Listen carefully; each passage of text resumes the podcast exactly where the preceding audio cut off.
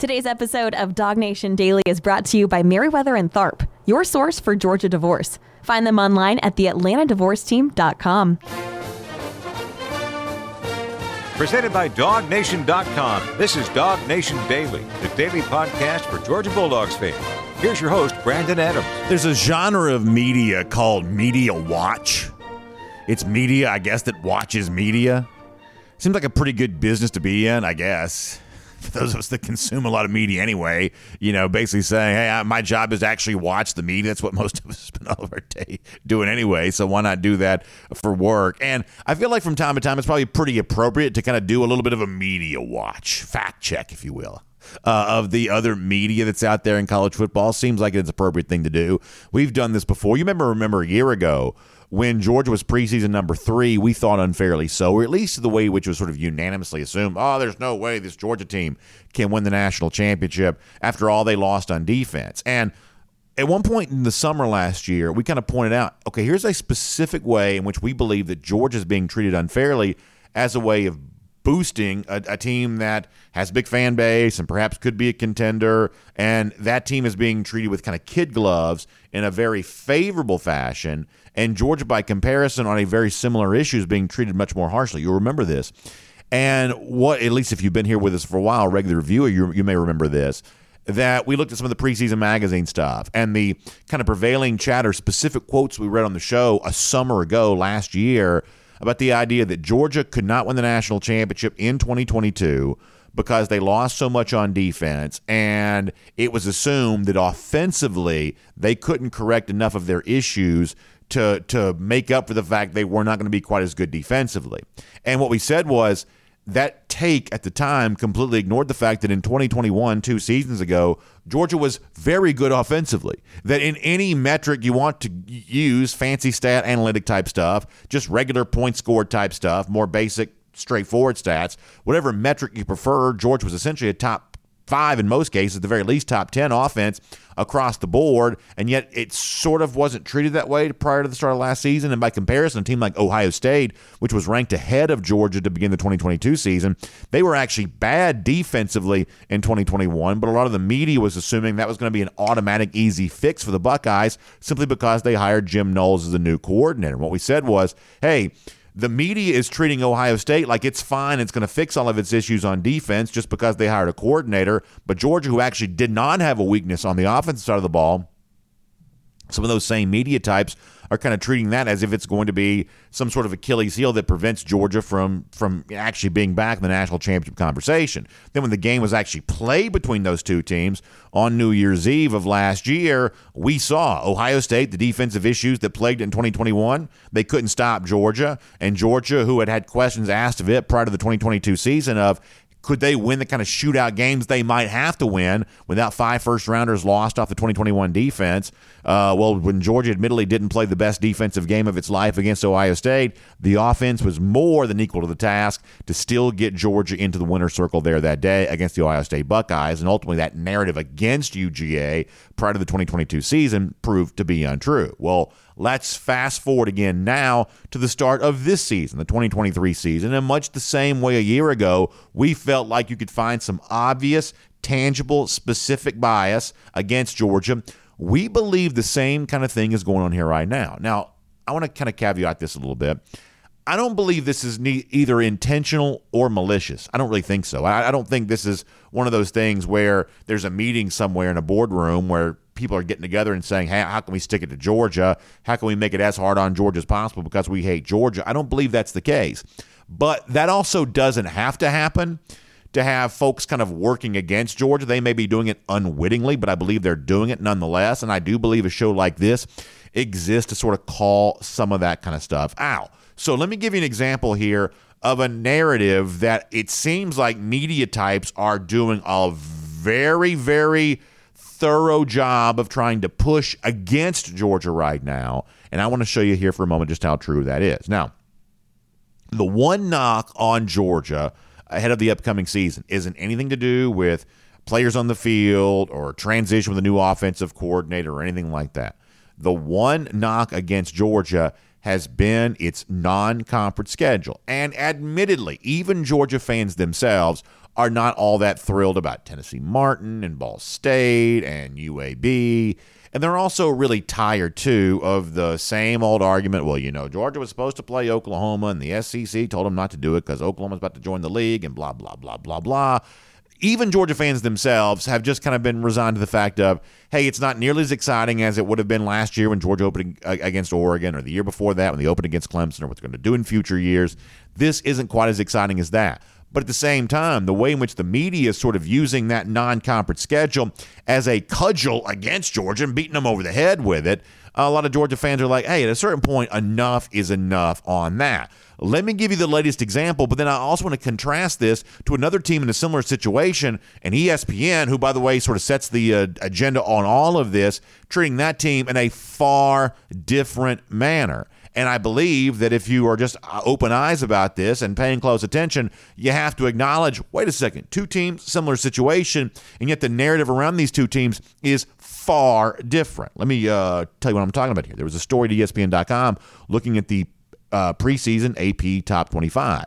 They were looking at all the teams in the ranking and kind of an interesting concept or an idea for an article saying, okay, what's the best case and worst case scenario for each of those teams? So it's probably worth reading if you want to go to ESPN.com and do it. I'll put a link to the story when I post the show later on at the world famous dawgnation.com. But it's actually not the premise of the article that matters to me here. It's what was said about the Georgia non conference schedule in that piece and the idea that what is uh, by appearances, a weak Georgia non-conference schedule could be enough to potentially keep UGA out of the playoff. Let me let you uh, hear this. I'm going to read it to you. It's from Mark Schlabach, ESPN.com. Let me show you this.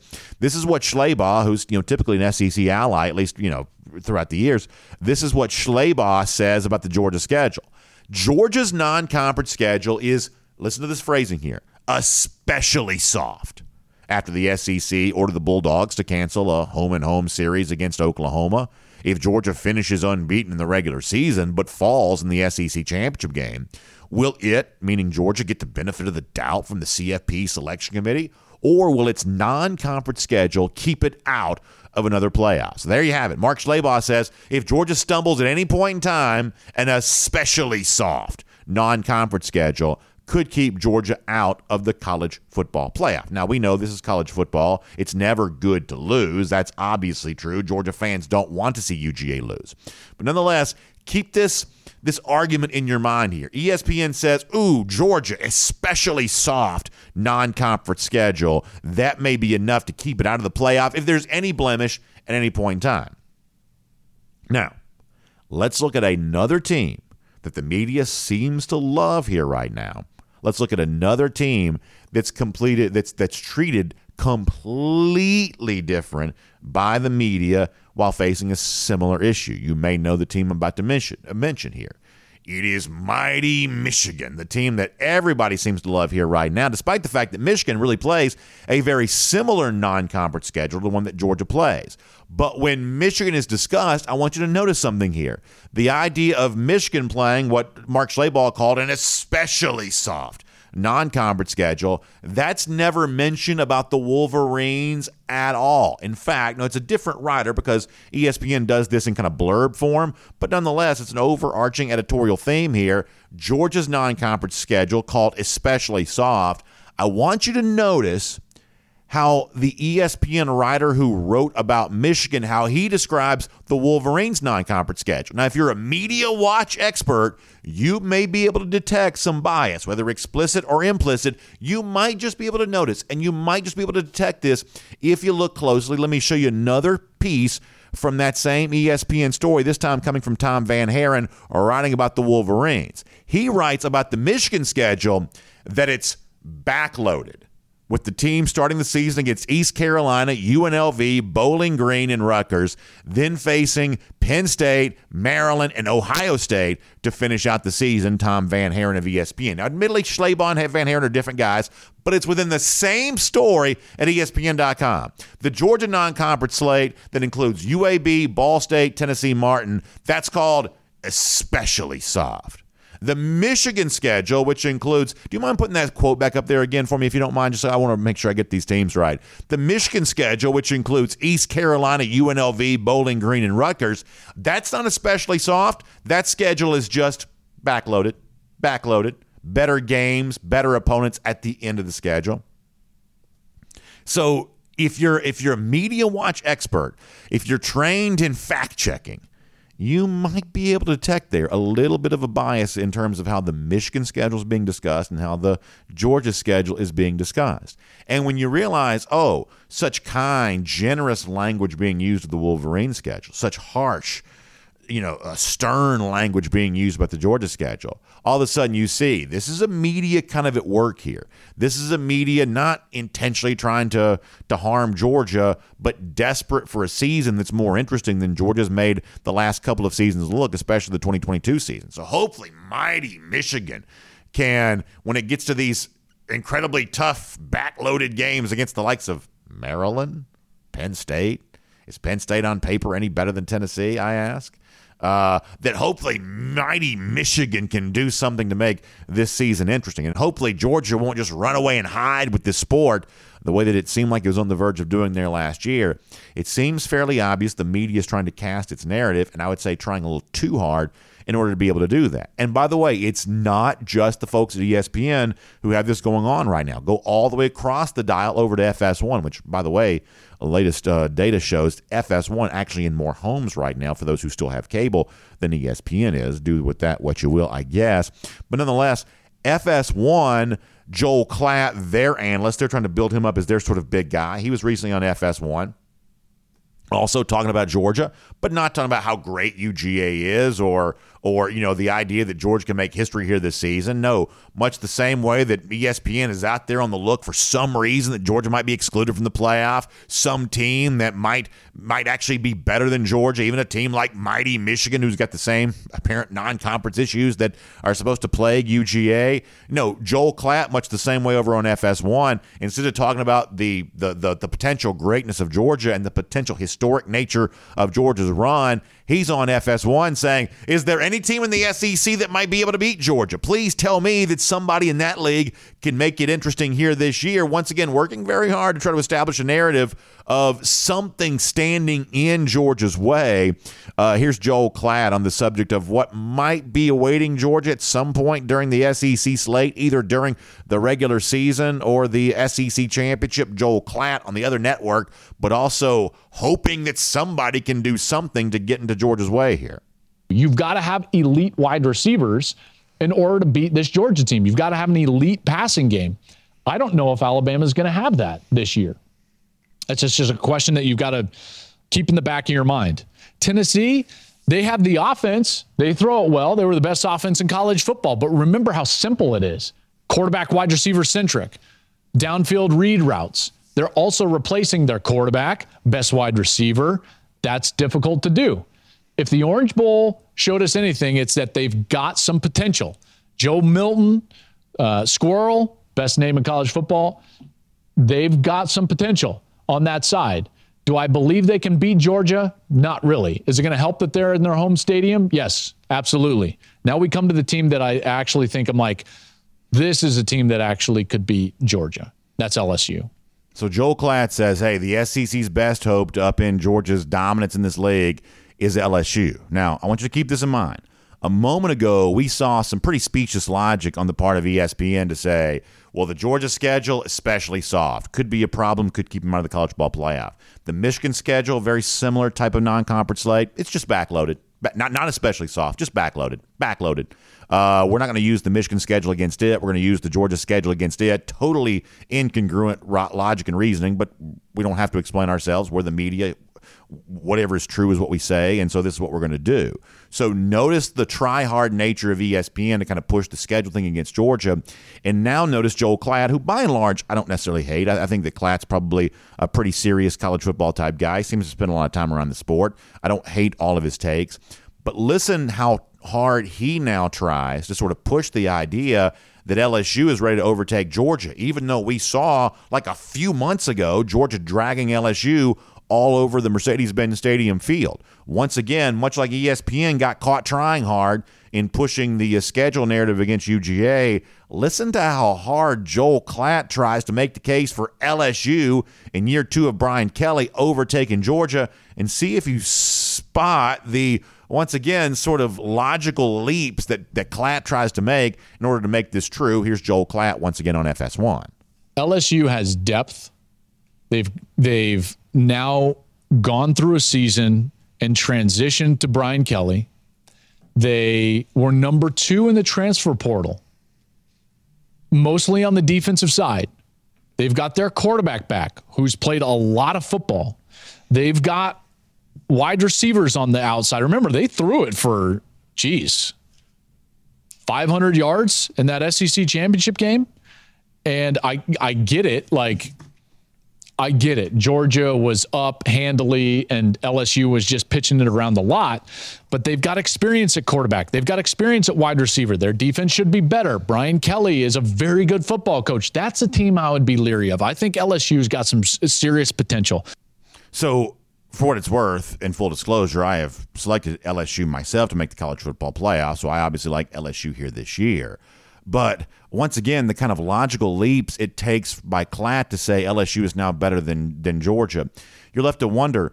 Does Joel Klatt realize that the quarterback who had success in the second half against Georgia last year, Grant Nussmeier, is not the one that's expected to start for LSU this year, Jayden Daniels? It's not obvious from that clip that Klatt knows that nor is it obvious that Klatt knows that Jayden Daniels, the guy that he celebrates, got picked up in the air by a Georgia player last year and carried around the field like a trophy. It's not obvious that Klatt knows that either. If he does, he didn't make it clear. And the other thing that I think is pretty wild about all of this is in a game last year that Georgia dominated, ultimately won by three touchdowns, 50 to 30. Georgia blowing out LSU apparently isn't proof of anything in Joel Klatt's mind. But LSU having some success in garbage time in a meaningless second half when Georgia was likely already thinking about the college football playoff and certainly had zero chance of losing at any point or really even being in a closer game at any point against the Tigers. Somehow that's proof of LSU's ascendancy, and yet Georgia's blowout win that put the game in garbage time, at least according to Joel Klatt's not proof of anything. Now, as we've said before, we don't have thin skin. If Klatt likes LSU, then make the case for it. But that's a pretty that's a pretty odd logical leap. And the fact that it comes in a similar time in which ESPN, which is probably the worst offender in all this, is looking at the non conference schedule for Georgia and saying, oh, that's the kind of blemish that'll be held against it all year long. Michigan's weak early non conference schedule, no big deal. Their schedule just backloaded, just backloaded. Uh, it, it's it, it's not a situation where it's a especially soft non-conference schedule. It's just backloaded because Michigan's the team that the media wants to promote right now, and Georgia, because of its dominance, is the team that the media wants to be skeptical of because it's just simply more interesting to be skeptical of a team like Georgia because of how dominant Georgia has been. And if you're a Georgia fan, you don't have to apologize for noticing this. You don't. You don't. You don't have to apologize for saying okay, well, if you look at this and you compare it to that, or you listen to this and you compare it to that, all of a sudden, a lot of this just seems like the media trying very, very hard. And so when that happens, we're just going to notice it and we're going to call it out. We're going to remember it. We're going to chronicle it all. We're going to catalog it all. And at the end of this season, we're going to bring back the receipts. We'll see who's right. National media types pushing against UGA or Georgia fans who believe the dogs are going to go for 3 and 23. We think we know what that answer is going to be. My name's Brandon Adams, and this is DawgNation Daily, the daily podcast for Georgia Bulldogs fans, presented today by Meriwether and Tharp. Glad to have you with us, no matter how you get to us live, a video across all platforms there radio, Athens Sports Radio 960, the ref, podcast, all of the platforms there too. Bunch of ways to connect. We're just glad you picked one of them. Glad to have you a part of what we are doing today. Also, big thanks to our friends at Meriwether and Tharp for making today's show possible there as well. Your source for Georgia Divorce, no doubt. The folks over at Meriwether and Tharp getting ready for the upcoming season, getting excited about all of that. Uh, we see Bob Tharp, the great partner there from Meriwether and Tharp, and his terrific family at Georgia games all the time. And they're enjoying themselves, having a good time on the weekend. But during the week, they're working hard for you. During the week, they're rolling up their sleeves. They're helping you confront and deal with one of the most challenging situations you might face. That is the divorce process. And listen, I think a lot of times you look at a situation here because of whatever station of life you're kind of moving into next. Maybe kids are moving out of the house or, or whatever, whatever might be going on there. And you're just like, I think it might be time to sort of explore, do something different, think about that. And if that's your reality, if that's your situation, if that's just the appropriate next step for you, and listen, you are the one that knows your appropriate next steps here when you kind of survey the situation and see what's going on. If that's where you find yourself, then I can tell you that as you maybe have questions and some curiosity about this, Meriwether and Tharp is really good at answering those questions. And I think they're also really good at giving you additional questions to ask because let's face it, you know, we have our limited knowledge about any number of subjects, but when you actually kind of get deeply entrenched into a topic, people who spend their life there, they have far more just information available, and that information brings up other things. And sometimes you know what you know, but you maybe don't know what you don't know. And our friends at Meriwether and Tharp are really good at sort of saying, okay, here's an answer to the things you think you know, but let me also introduce this category of kind of the things that you don't know and what you might not consider as it relates to all that kind of stuff there too. So if you're curious about this, if you think it might even be uh, you know possibility. Sometimes having a conversation, that free initial consultation with one of those Meriwether and Tharp attorneys is just sort of a clarifying process. And you can kind of decide, okay, what's right for me? What makes sense for me? So find them online, please, theatlantadivorceteam.com. That's theatlantadivorceteam.com. Meriwether and Tharp is your source for Georgia divorce. Now, before we're done on today's show, I have a fun announcement I want to make. I'm not going to do it now because I'm running a little bit late. But before we're done, on today's show, I have a really fun announcement I want to make about something coming up with DawgNation that I'm really excited about. So we'll tell you about that here coming up in a little bit. And by the way, this is going to set off for us what I believe is going to be a series announcements. We got a big one coming up uh, to tell you about here in the next few days. I'm not quite so sure when I have green light on that. I'm not quite so sure. I'm not even supposed to say anything about it right now. Uh, so we'll wait on that. But I do have a pretty cool announcement to make for you here today, and so we'll do that here coming up in just a little bit. Now, prior to that, it's Terrence Edwards in a moment. We always love talking ball with Terrence Edwards. We'll get a chance to do that here today. Uh, that's a fun thing. And then before that, let's go around the doghouse, presented today by our friends at ServPro. And I really enjoyed the conversation the other day, and you can go to the DawgNation YouTube page and see this with Georgia wide receiver Marcus Rosemy-Jacksaint. Now, let me say this first. I don't have this audio to play for you, or uh, if you want to see, you can go watch the full video yourself there at the DawgNation YouTube page. One of the subjects that Rosemy-Jacksaint addressed when he met with the media the other day are some of the speeding issues that he himself has had as a part of a larger narrative involving the Georgia team. And I thought that Rosemy-Jacksaint did a really good job of just kind of owning that. And I think it sort of pushes back against what some people sometimes think is uh, the the I guess the prevailing viewpoint that you know young football players they want to get away with whatever they can get away with, and they you know don't want to be held accountable, whatever else. Uh, you know, you may hear that knee jerk reaction take from time to time. I think what you heard from Rosemy-Jacksaint the other day, and it's at the DawgNation YouTube page. You can see this, you can hear this for yourself was a young man who was more than happy to kind of take that accountability, more than happy to kind of own his role in what has been a bigger story involving Georgia, and obviously a serious story going back to what happened last January. And, you know, clearly, you know, we all have an obligation. Those of us who are on the road, we have an obligation to take care of ourselves, take care of the people in our vehicle, and take care of the people around us. And I would say that Rosemy-Jacksaint probably stopped short of that obligation here. And yet, at the same time, uh, I think he's owning that. I think he owned up to it, and it was kind of nice to see him really sort of speak so clearly about all of that. So, if that's a story that's still on your mind, what Marcus Rosemy-Jacksaint had to say this week is probably pretty valuable. But as far as the typical content on a show like ours, what's going on with the football team, I thought Rosemy-Jacksaint had some good stuff there on that. Specifically, this. This is a topic that matters here right now. The fact that on paper, I believe to begin a season, Georgia, I don't believe has ever looked to be deeper at the wide receiver position than it appears to be right now. Now, have they had years in which there was a single wide receiver, perhaps better? Obviously, when George Pickens was here, that was perhaps true. Certainly, when A.J. Green, and you want to go back throughout the years, there have been individual receivers that perhaps stand above what maybe Georgia currently has. When we look at the overall strength of the group, this is about as deep as it's been here at UGA. And Marcus Rosemy-Jacksaint, whose decision to return to Georgia this year when he perhaps had options to do otherwise, his decision to return to Georgia contributes to that depth. And he talked this week about, you know, what it's kind of like to have so much strength in the wide receiver room and how that, that strength and that depth can help Georgia here this season. Uh, this is what uh, Marcus Rosemy-Jacksaint had to say about that.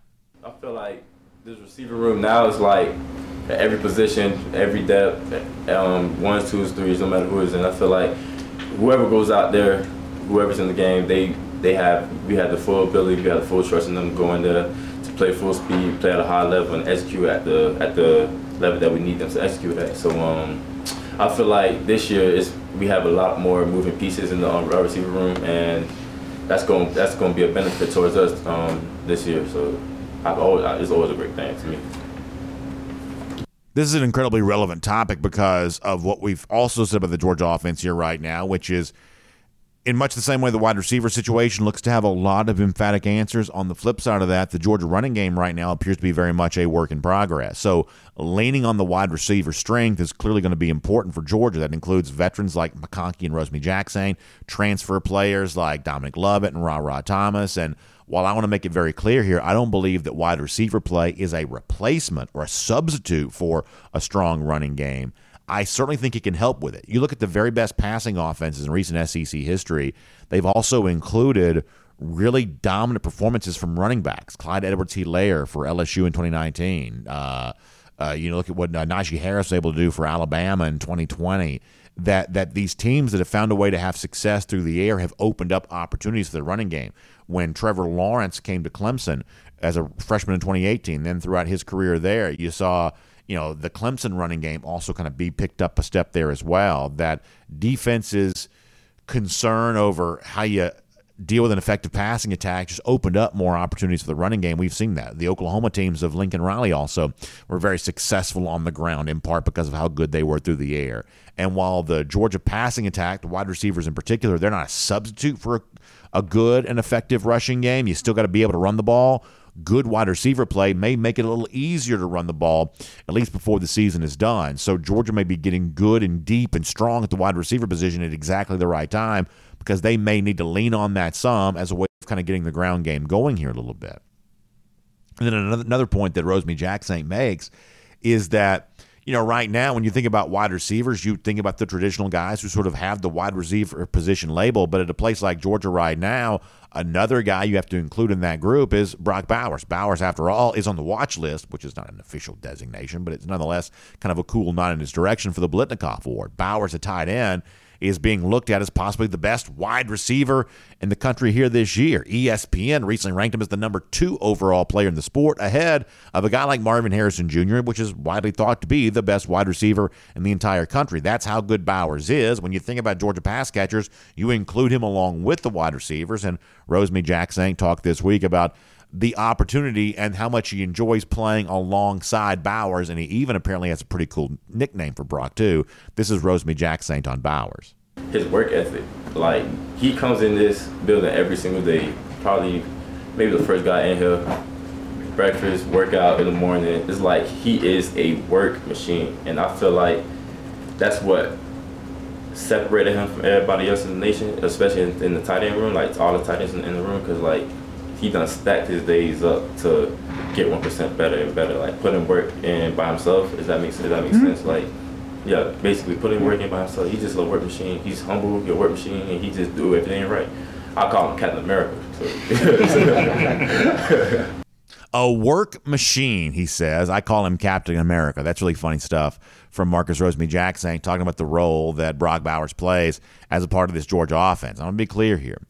I think there's a lot of unresolved issues for Georgia right now. Maybe first and foremost on that list, who the starting quarterback is going to be. Carson Beck's been thought to be the leader. I tell you, I continue to hear very good things about Brock Vandagriff. It sounds like Vandagriff's having a very good summer. It really does. And it sounds like Vandagriff – you know, is keeping pace in this competition here right now based on some of the things that I've been told by people who know somebody who knows somebody who knows somebody. It seems like Vandagriff's having a very good summer. So maybe we are unresolved as who the Georgia starting quarterback is going to be. But the one thing we ought to have some resolution for, and I believe we do, is the fact that whoever emerges there, Beck for the full season, potentially Vandagriff eventually, whoever it might be, that that quarterback is going to have a lot of offensive weapons at his disposal. And a Georgia offense that's been a big part of two national championship teams, offensively, they may have the strength and the and the talent to keep pace with that here in 2023 there as well. And that is around the doghouse.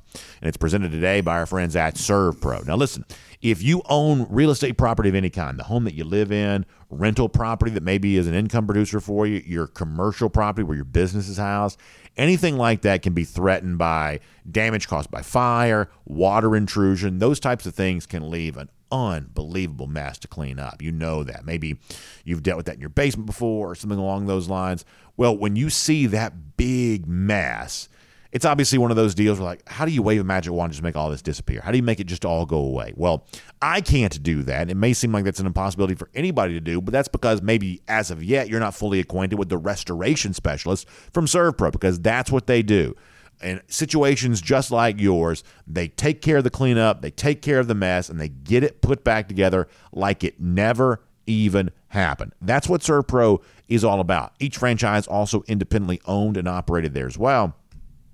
So please find them online at servpro.com. The word serve is spelled S E R V. Servpro.com is S E R V. Servpro.com please uh, find them there online and figure out how the restoration specialist of ServPro can really take good care of you in a time of need. You got fire damage, you got water damage, you got some sort of awful mess to clean up. Those ServPro restoration specialists can get it back for you like it never even happened. So find them online today, servpro.com, S E R V for servpro.com. All right. We want to keep the conversation going about Georgia football. A lot happening with this team here right now. Doing battle with the media over the narrative of who should be uh, this year's national champion. Doing competitive battle at practice. Maybe that's more important uh, in the eyes of a lot of these uh, Georgia coaches and players. Let's cover all that right now with Terrence Edwards today here on DawgNation Daily, presented by Meriwether and Tharp. From Athens and across the SEC or wherever the recruiting trail may lead, here's a DawgNation.com insider. Great to have Terrence Edwards here on DawgNation Daily, presented by Meriwether and Tharp. One of my favorite times of the week. Just getting ready for a uh, a fun season here upcoming. And you know, Terrence, I want to talk to you a lot about what's happening for Georgia here right now. But boy, hard not to notice it just seems like in some respects the media is just looking for anything they can to try to take Georgia down a peg. And I get it. I talk for a living. Everybody wants the most interesting topics, the most interesting chatter. You've obviously been around the media for a long time, Terrence. You kind of understand all that too, I, I presume. But man, when they try to make such a big deal about the Georgia non-conference schedule, Terrence, Georgia just won the national championship game 65 to 7. I've said this before. Part of the reason why it seems like Georgia plays an easy schedule is because when you win the national championship game 65 to 7, they're all easy games at that point in time. And so, you know, the idea that somehow, you know, Georgia should be on guard for missing the college football playoff because of its non conference schedule when a team like Michigan is not treated the same way for a very similar non conference schedule. It's hard not to see the gears turning, and it's hard not to see the in, uh, intentional attempt to form a narrative there around UGA. And Terrence, I'll be honest with you, I don't fault dog fans for kind of pushing back against that. Oh, I don't either. Um, we all understand what happened when I was scheduled this year we know that we are you know, was going to play Oklahoma uh, this year, and, and, and the SEC uh, told us we couldn't, so we had to find a game.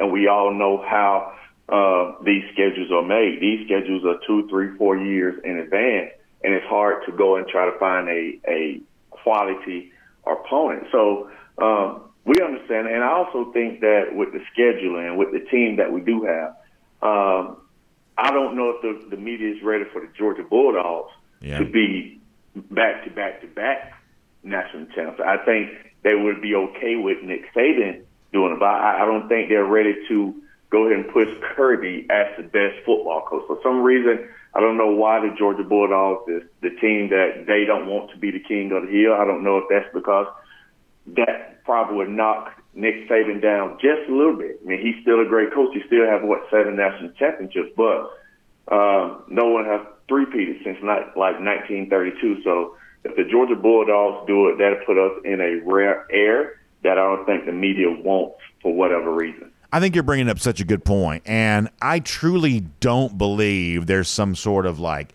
in sort of established agenda against Georgia. I, I, honestly don't think the media hates Georgia. I really don't. I think what you're saying is more true, which is that Georgia, in some respects, represents change. And really, nobody likes change, right? I mean, everybody has a hard time getting used to change. And if Nick Saban were have, having won the last two national championships, and if he was on the verge of now winning another one, that's a f- source of comfort because it's sort of the same thing we've been used to. Um, but in the case of Georgia, Georgia potentially taking over the sport and kind of replacing what Nick Saban Alabama was.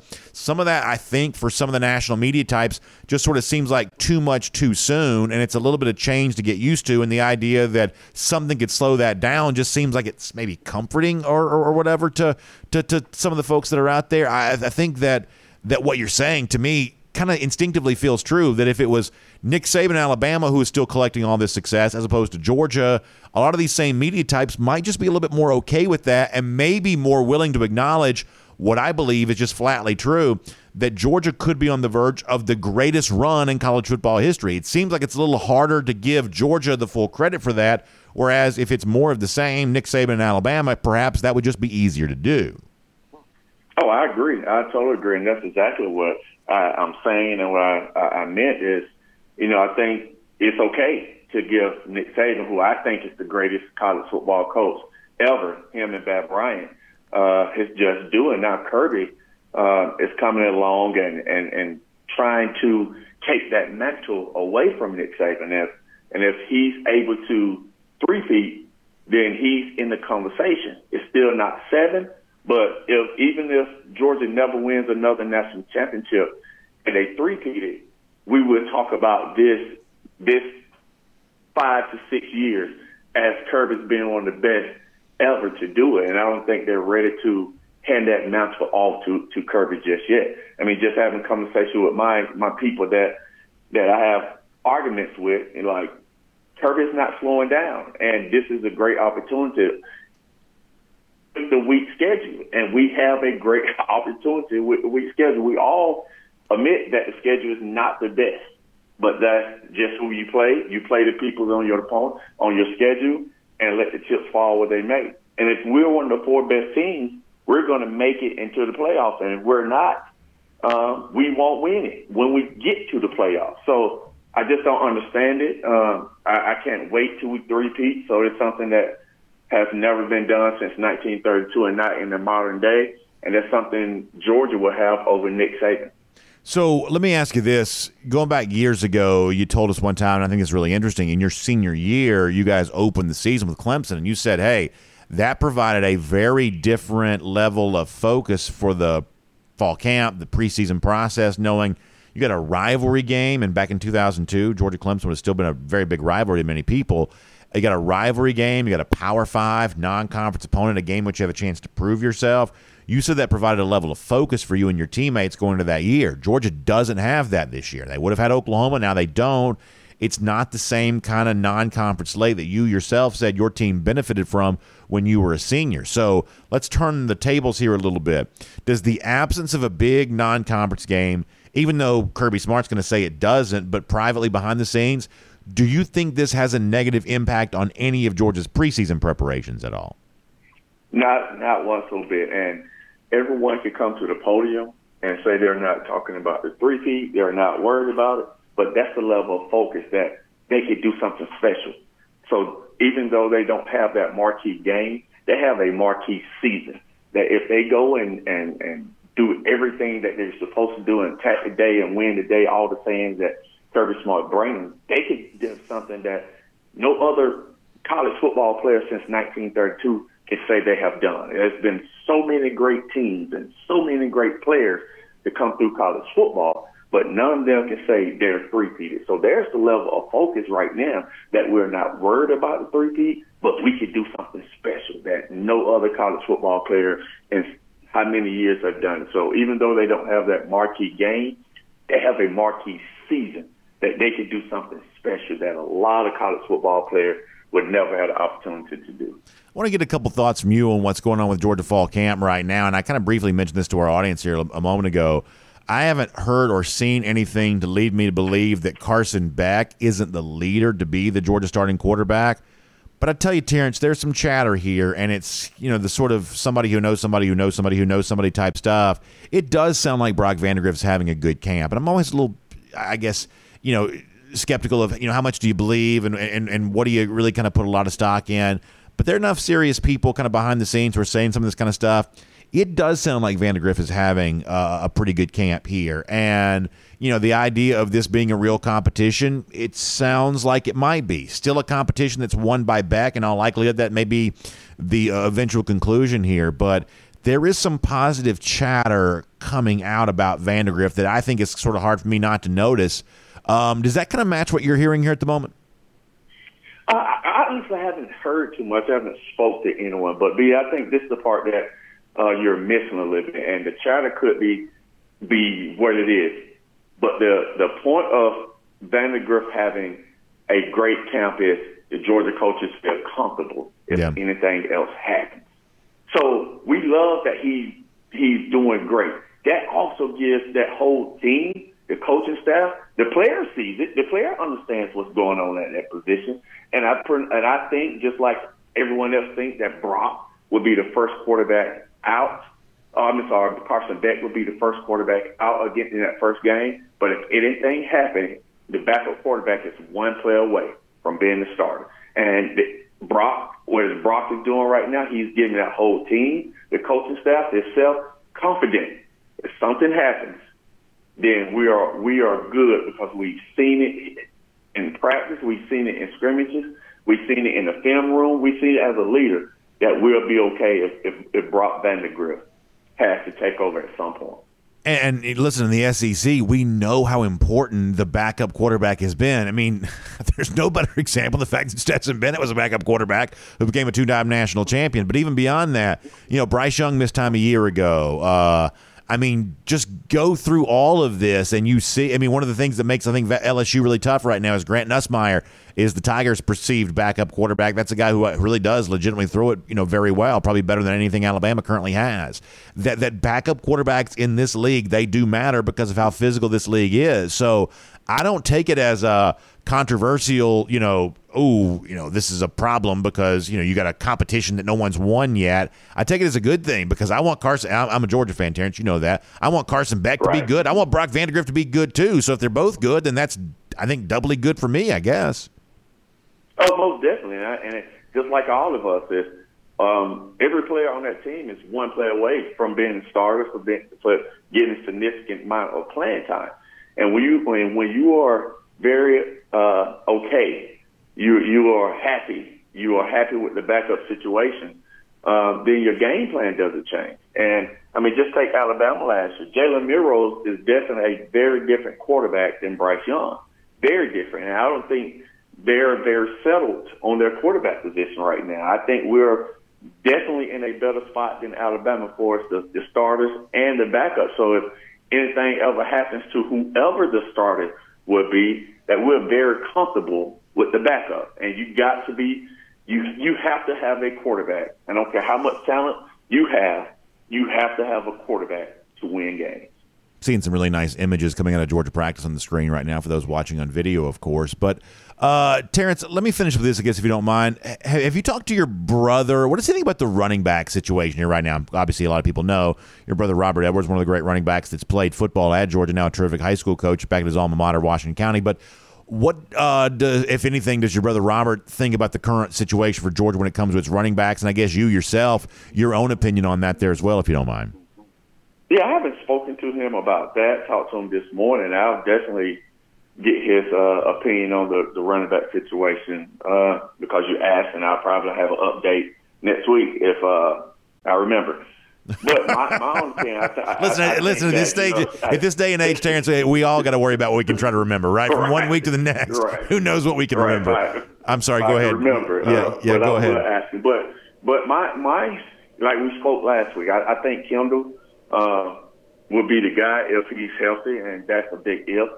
History tells us that he hasn't been able to be healthy. Daijun Elkins is is a do it all. He's studied. He, he's a guy that can go in and, and I don't necessarily consider him one A, but he's one B. I don't know if he's that lead dog, but he.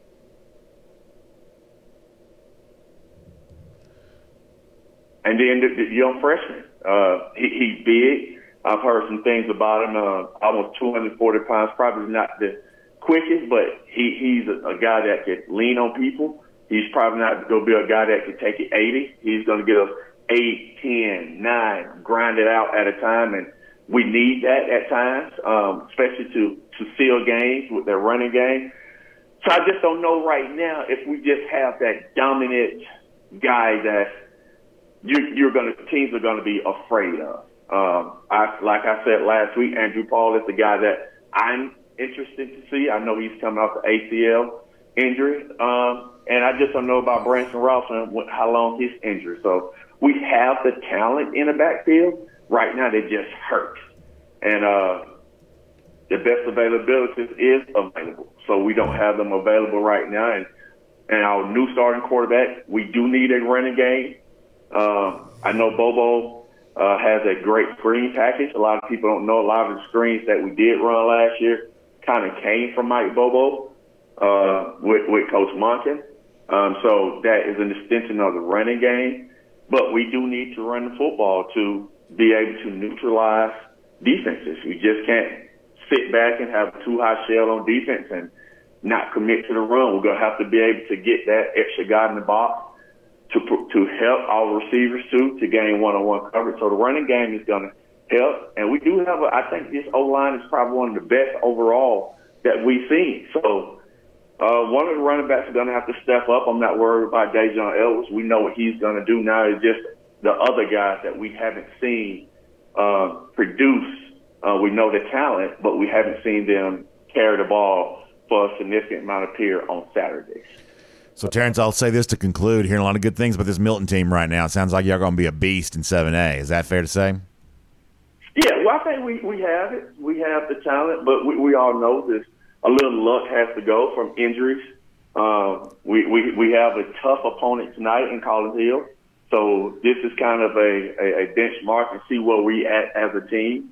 Probably had one of our best practices yesterday. So I'm excited to see how the guys go out and play tonight uh, we have a chance. We, we if if things kind of go our way, uh, the injury bug doesn't hit us, we will have an opportunity to play late in December.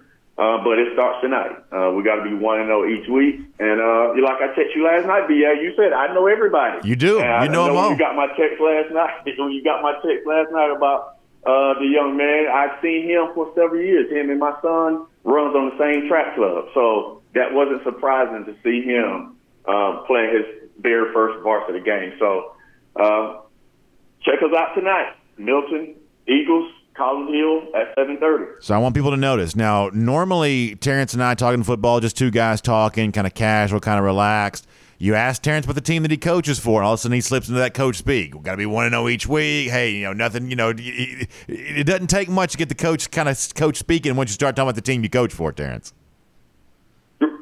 Right. You know, it's it's that that coach's mentality come out, but it's just not sitting here talking. You know, we got to go out, win one game. You I know, like that, it. That, that that that coaching part come out when I'm talking about my own team. Hey, best of luck to y'all, Terrence. We'll look forward to talking to you very soon. Okay.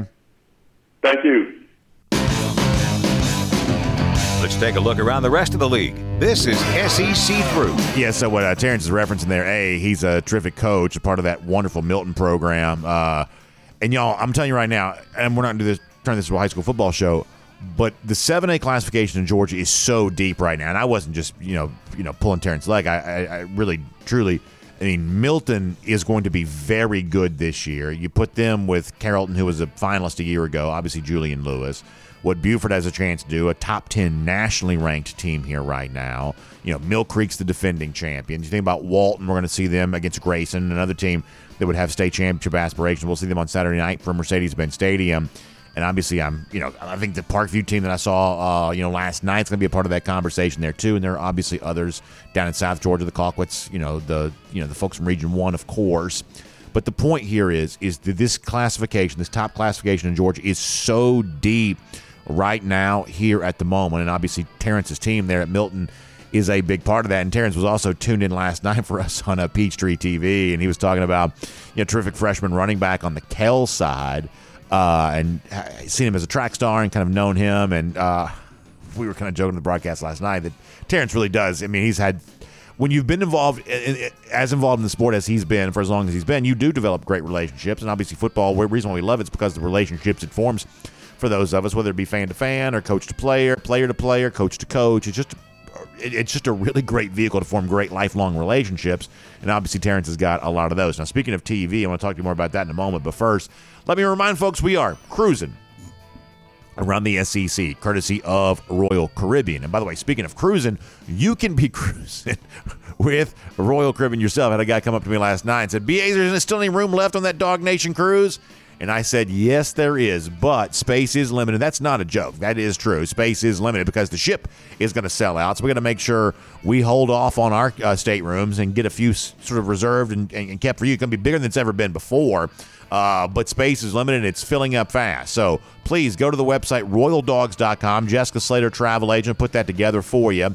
This year, as I said before, we're bigger and better because we're on an Oasis class ship. Right now, one of the largest ships at sea, Allure of the Seas. It's April 22nd through the 26th, going Port Canaveral, Nassau in the Bahamas, Perfect Day, Coco Cay. This is one of those things I feel very confident about because you talk to the people who have been. We had hundreds that went with us last year. You talk to those folks, I think they'll tell you to a person it was an unbelievably good time. And the people on board's what makes it so. Y'all, I mean, listen, uh, we have just such a great collection of folks out there that kind of make up DawgNation, not just our website community, but also just the fan base in general.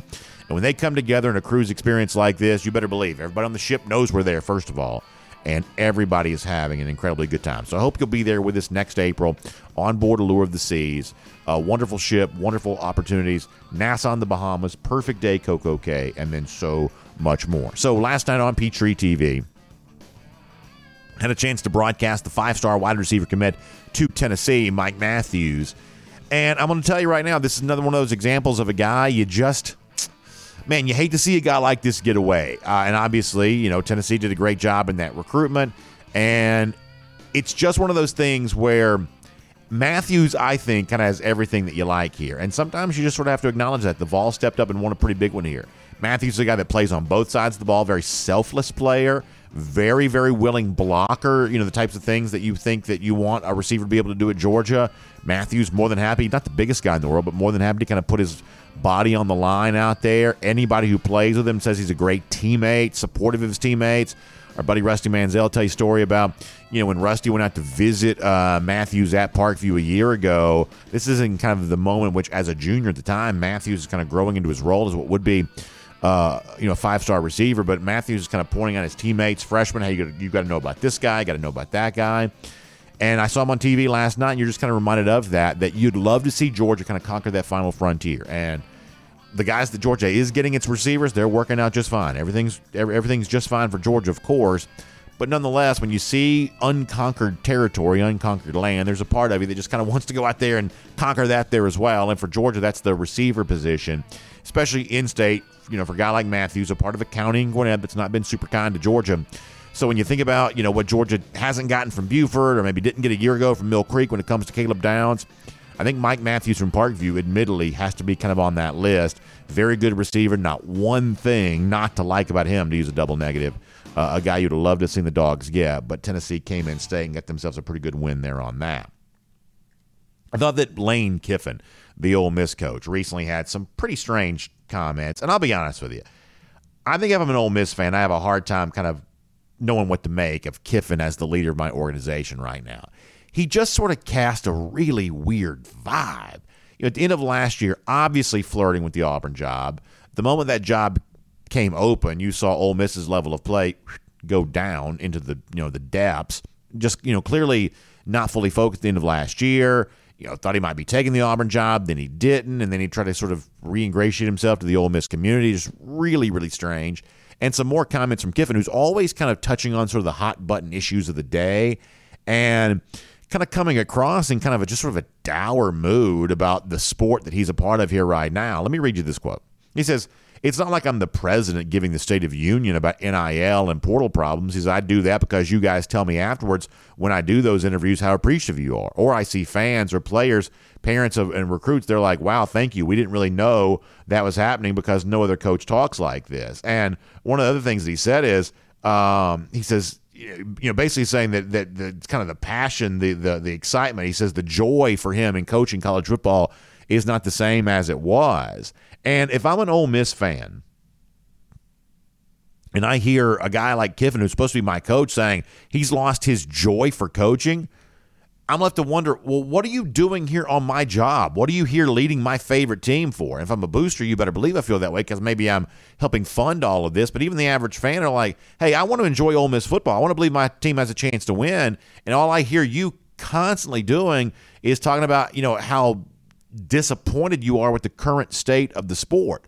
And that's not for me to say that I don't have some issues there as well. But listen, if you want to be a leader of men at a certain point in time, you have to play the ball as it lies. You have to you have to kind of make peace with the current situation and try to decide how can I be successful within these current parameters. And I don't hear Lane Kiffin doing that at all. Frankly, he comes across like a guy which very much what Lane Kiffin is someone born with a silver spoon in his mouth who sort of expects everything to kind of be given to him because his career was maybe kind of given to him because of the family ties that he had that got him into coaching to begin with, even after a few failed attempts early on, seemed to still be fine and always landed a cozy job. He kind of speaks as someone who would have that in his background, and coincidentally, uh, that is what Kiffin's background is.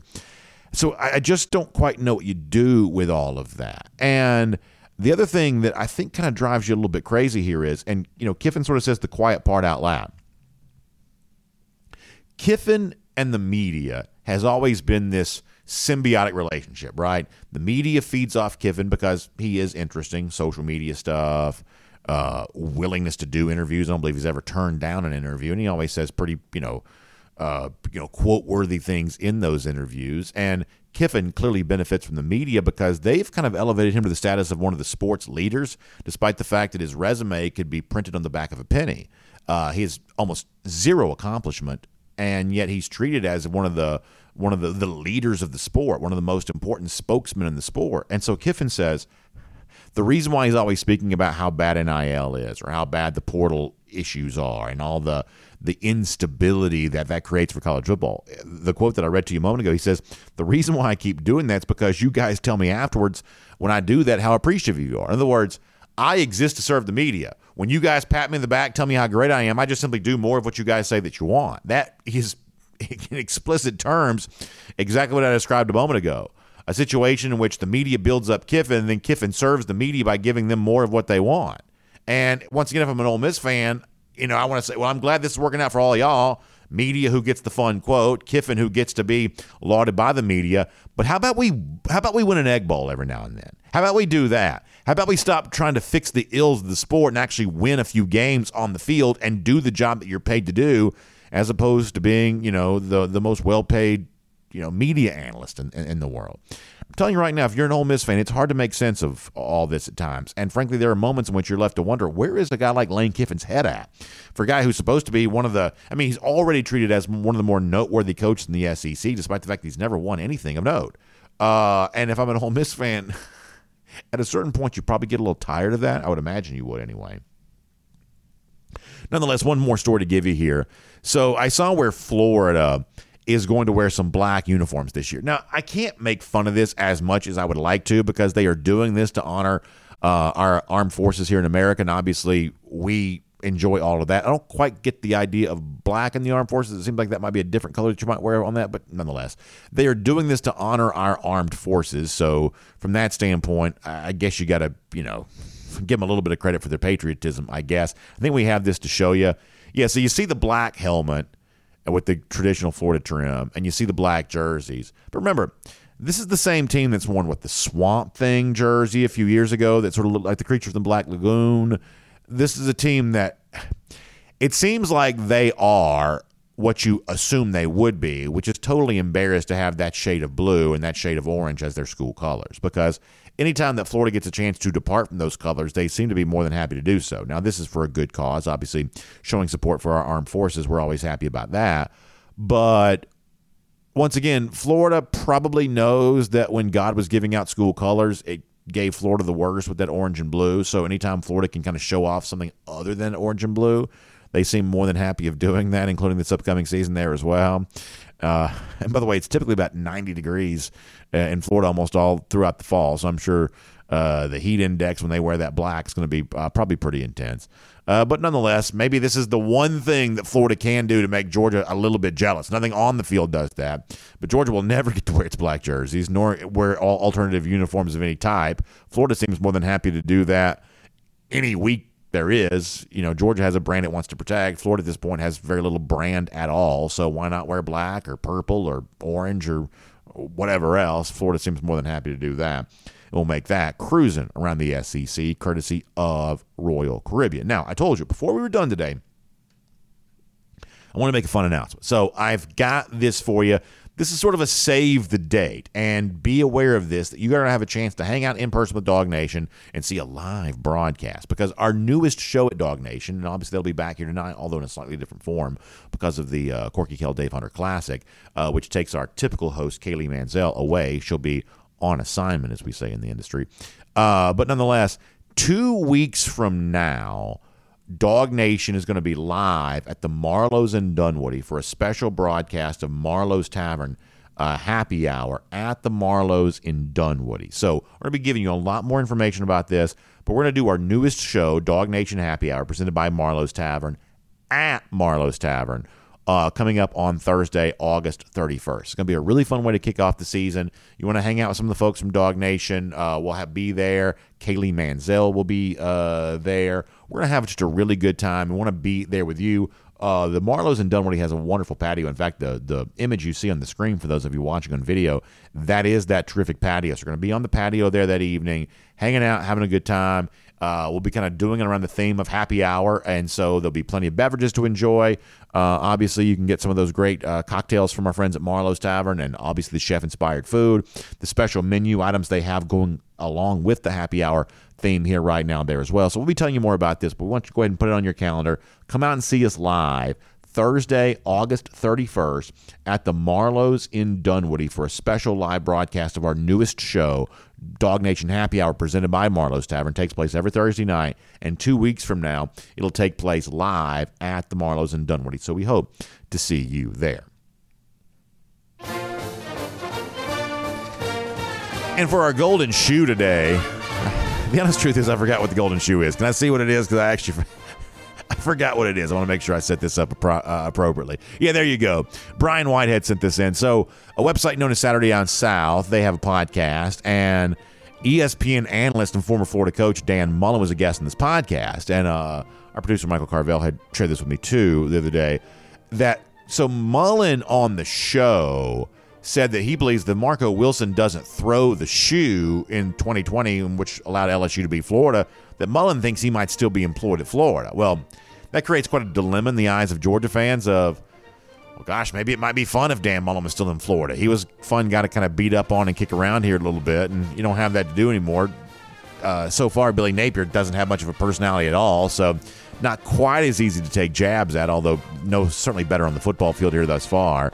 Uh, but nonetheless, Brian Head, Whitehead reminding us why it is that the uh, golden shoe guy started in the first place because it was one of the things that put Dan Mullen on the unemployment line. That's a big W for dog fans.